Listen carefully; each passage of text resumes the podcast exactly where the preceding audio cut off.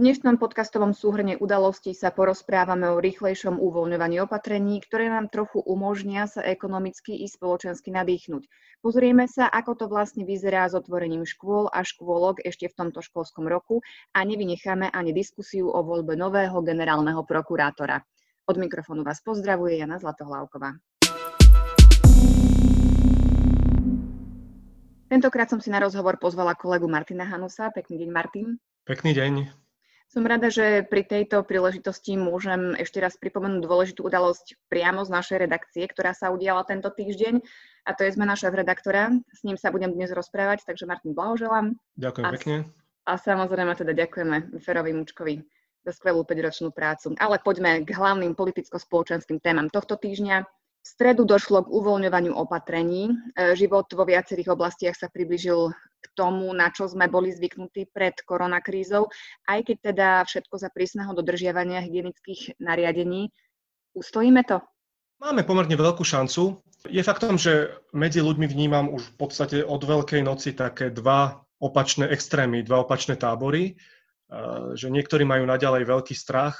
A potom je tu taká druhá skupina, ktorá má pocit, že treba zachrániť ekonomiku a všetko čo najrýchlejšie otvoriť s pocitom, že sme nad koronavírusom vyhrali.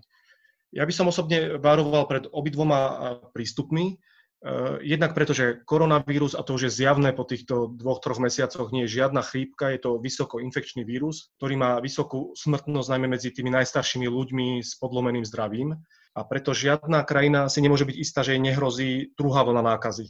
Preto je na mieste, aby sme až do vynájdenia nejakého účinného protilieku alebo vakcíny boli maximálne obozretní. No ale súčasne, a to je tá dobrá správa, súčasne platí, že mixom rôznych opatrení, nielen na Slovensku, ale v iných krajinách, sa preukázalo, že vieme zabrániť šíreniu tohto vírusu a držať ho pod kontrolou, hoci je stále medzi nami. A tým slovenským receptom na úspech je jednak správanie sa ľudí, ktorí dodržiavajú sociálny dištanc, nosia rúška a tak ďalej, ale aj politika štátu, ktorý napríklad úplne drastickým spôsobom kontroluje hranice a chráni pred importom vírusu. Takže ja si myslím, že ak si tieto prístupy udržíme a naďalej budeme dodržiavať všetky tieto pravidlá, máme veľkú šancu si to nepokazniť a ustať to.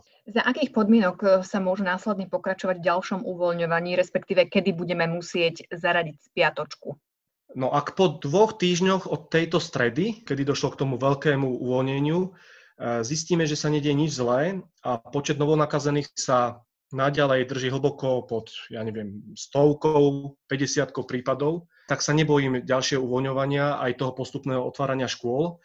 Samozrejme, ak by sa po uvoľnení ukázalo, že do 2 týždňov začnú prudko pribúdať počty novonakazených, napríklad budúci týždeň alebo ten nasledujúci, tak v takom prípade by bol dôvod zaradiť spiatočku. Ale ešte chcem trochu upresniť, že čo by to znamenalo také tie znepokojujúce prípady novonakazených. Že samozrejme my sa dnes tešíme, keďže tie počty sú veľmi nízke, sú to jednotky vlastne prípadov každý deň. Viem si predstaviť, že keby zajtra úrady zverejnili, že zrazu tento počet novonakazených stúpil na 50 alebo 100 prípadov, že by zase zavládla v spoločnosti panika, ako to bolo v marci. Ale tu je pre nás nie ani tak kľúčové sledovať ten denný prírastok, teda jeho počet, ale hlavne také mini-ohniska nákazy. Nazval by som ich iniciálne mini-ohniska. Poviem to na príklade. Ak by sa zistilo, že v nejakej rómskej osade alebo v nejakom uzatvorenom zariadení typu DSS pribudol vysoký počet nakazených, kvôli čomu by samozrejme vystrelili štatistiky nahor a vyzeralo by to, že máme zrazu veľký problém,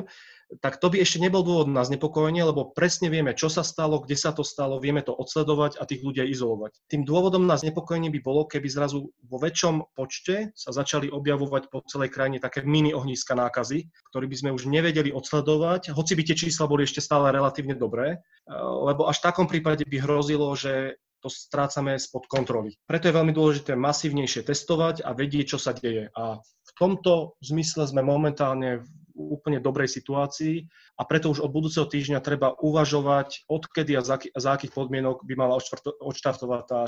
fáza uvoľňovania. Čiže keď sa tento týždeň spojila tá 2. a 3. fáza, tak znamená to, že aj štvrtá fáza príde skôr, alebo zostáva ten pôvodný júnový termín? Pôvodne sa mala tretia fáza skončiť 3. júna, ak sa nemýlim, teda začiatkom júna. Premiér Matovič ešte v apríli hovoril, že tá najcitlivejšia štvrtá fáza, ktorá zahŕňa aj otváranie škôl, sa nemusí začať 2 týždne po štarte tej tretej fázy, ale ten časový odstup môže byť dlhší. No, teraz sme v situácii, že tá zlúčená druhá a tretia fáza sa skončí 20. mája. Teda už od 20. mája by mohla začať tá štvrtá fáza, čo sa ale nestane, pretože to vyplýva aj zo slov Igora Matoviča, aj epidemiológov, že oni budú chcieť teraz tie 2 týždne sledovať situáciu, aby sme si budúci týždeň mohli povedať, že ako na tom sme. Ja tento prístup v zásade považujem za správny, ale myslím si, že už teraz treba v horúčkovitom tempe začať pripravovať tú štvrtú fázu, pretože ak sa majú otvoriť škôlky a školy, musia sa na to pripraviť, na to potrebujú 2 týždne. Aby tam boli proste zabezpečené, vyhovujúce hygienické podmienky, samozrejme v možnej miere. Takže podľa mňa, keď sa to toho 20. mája ukončí táto tretia fáza, už by sme mali vedieť, či sa tá štvrtá začne 27. mája alebo 3. júna. Ešte v rámci tejto fázy sa pozrime na bohoslúžby. Špekulovalo sa o tom, že účasť na omšiach bude obmedzená vekom 60 rokov, napokon to tak nie je. Ale teda treba dodržiavať nariadenia obmedzujúce počet veriacich na omšiach, rozostupy medzi ľuďmi a podobne. Ako sa pozeráš na tieto rozhodnutia? Budú aplikovateľné vo všetkých farnostiach na Slovensku? Na toto takto ja z voleja neviem celkom dobre odpovedať, pretože celkom iná je situácia v dedinskej farnosti s menším počtom veriacich, kde vie kňaz 2-3 omšami počas nedele zabezpečiť, aby sa mohli naozaj všetci veriaci z tej farnosti zúčastniť.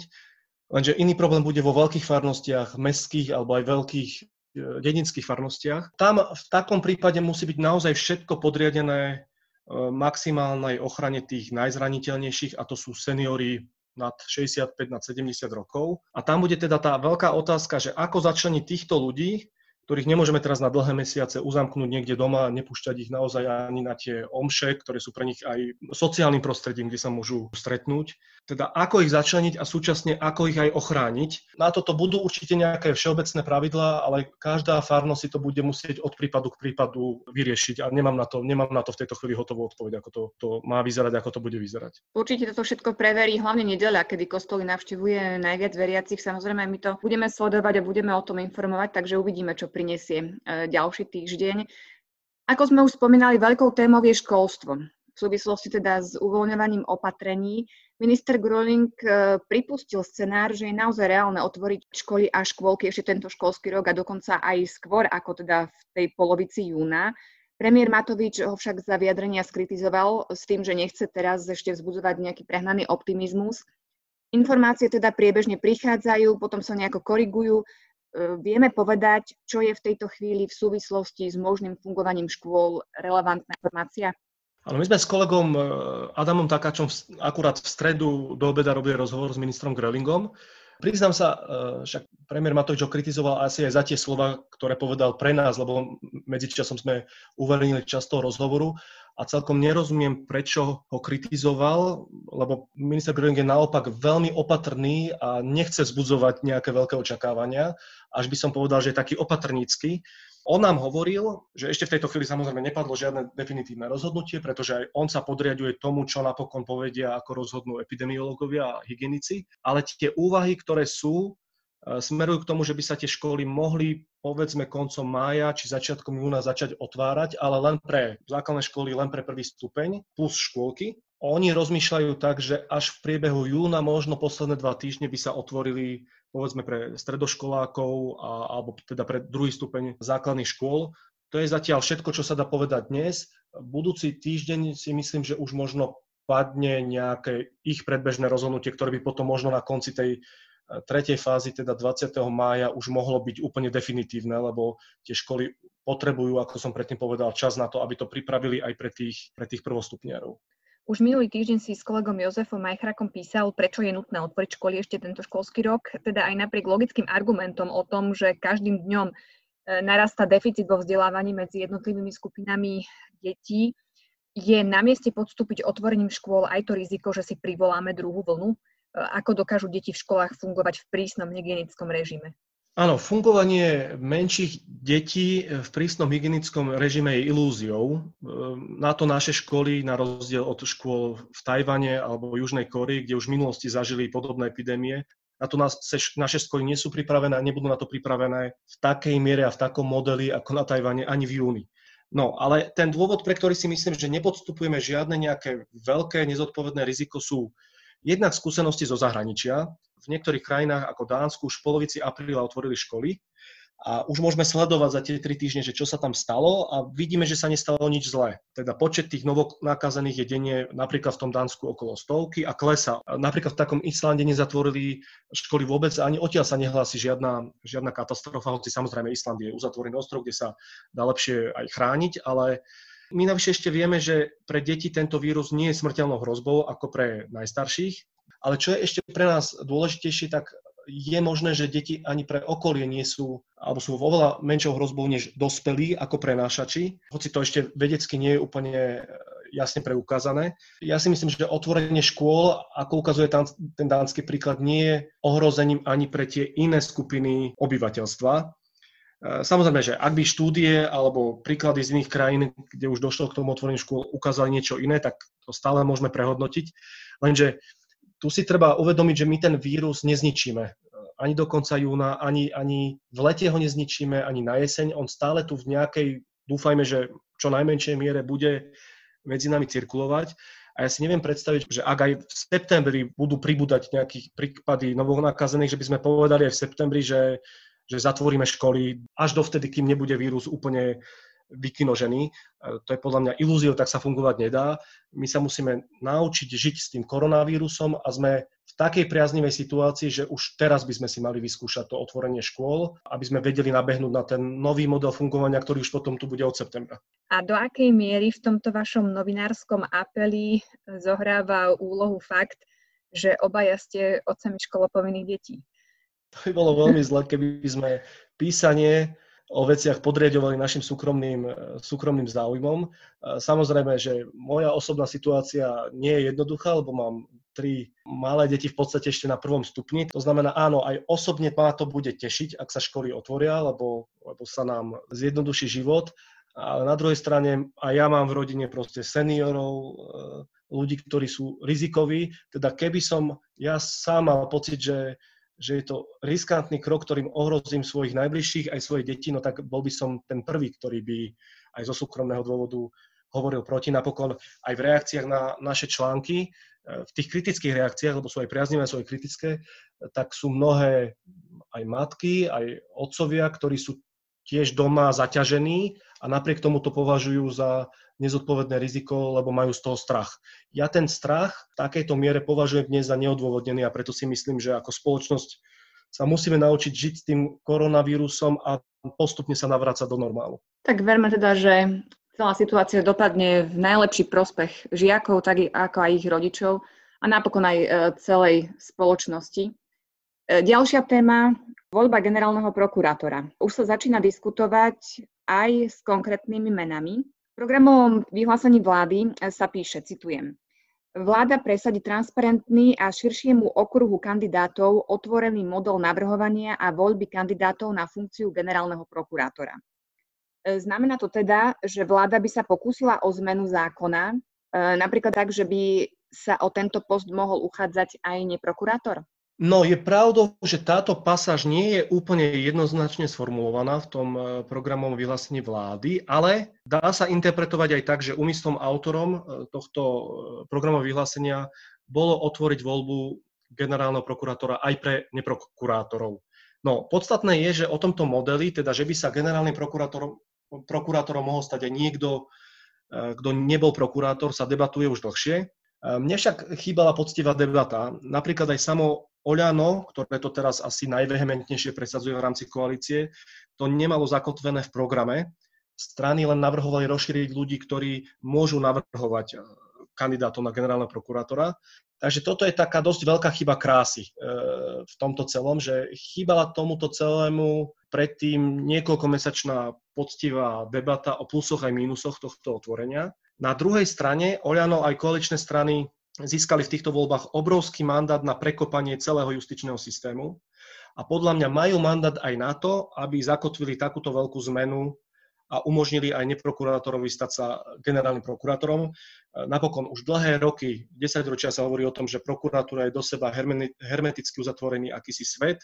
Aj zo zahraničia máme príklady, že na čele takýchto inštitúcií môže stať aj človek, ktorý je z vonkajšieho prostredia, aj bývalý politik, ktorý vykonával inú právnickú profesiu, než to, že by bol prokurátorom. Takže ja v tom žiaden principiálny problém nevidím, že by sa to takto radikálne zmenilo. A vyplýva z toho teda to, že favoritom koalície je tým pádom Daniel Lipšic? Podľa mojich informácií, oni sú v podstate na tom dohodnutí a pre Igora Matoviča je veľmi dôležité, aby sa tým generálnym prokurátorom stal Daniel Lipšic, to je vlastne kandidát, ktorého Oľano najsilnejšie navrhuje a iné strany sú s tým viac menej stotožnené. Možno najväčšiu námietku má ministerka spravodlivosti zo strany Za ľudí, ale aj v tejto strane sú viacerí ľudia, ktorí sú prívržencami toho, aby sa tým generálnym prokurátorom po zmene zákona stal Daniel Lipšic. No, keby sa mňa niekto pred pár týždňami opýtal, že kto mi napadne ako prvý najlepší kandidát v rámci slovenských podmienok, tak by mi napadol Daniel Lipšic, pretože je to človek, ktorý má príbeh veľmi dlhý, veľmi dôveryhodný, je to príbeh bojovníka proti zločinu, ktorý už preukázal aj nejakú morálnu, odbornú zdatnosť, preukázal najmä odhodlanosť, ktorá je v prípade generálnej prokuratúry a toho, tých výziev, ktoré čakajú generálna prokuratúra, úplne kľúčová vlastnosť. Áno, ten najsilnejší argument proti Lipšicovi je, že sa to celé deje trošku účelovo kvôli nemu. To vyrušuje aj mňa. Na druhej strane zmeny zákonov, či sú už dobré alebo zlé, častokrát sa dejú účelovo, teda s nejakým konkrétnym účelom. Takže mňa to vyrušuje, ale nie je to argument proti Lipšicovi ako generálnemu prokurátorovi, aspoň pre mňa. Súčasnému šéfovi generálnej prokuratúry sa končí funkčné obdobie v júli. Dovtedy je ešte niekoľko mesiacov. My budeme pozorne túto situáciu sledovať. Na záver, aký autorský článok, ktorý bol uverejnený tento týždeň na Postoji, by si dal do pozornosti a prečo? No do pozornosti by som dal hneď prvý text, ktorý sme zverejnili tento týždeň, Rány pondelkovi, ktorého autormi boli Eva Čoviova a Jozef Majchrák, ktorí písali o tom, prečo treba zabojovať za nedeľu bez nakupovania, pretože ako napísali, nákupnú nedeľu mnohí považovali za taký veľký výdobytok novembra 1989, ale my v Postoji si myslíme, že návratom do normálu po koronakríze by bolo aj to, keby sme zmenili charakter nedele. A ten článok odporúčam aj preto, lebo v ňom kolegovia, myslím, dobre zdôvodňujú, prečo tá nová nedeľa nie je primárne náboženský, ale v prvom rade spoločenský záujem. Ďakujem pekne za tip. Takže môžeme si cez víkend prečítať, tí, ktorí ešte nečítali. Počúvali ste súhrn najdôležitejších udalostí týždňa s Martinom Hanusom. Prajem vám pekný víkend a do počutia opäť o týždeň. Do počutia.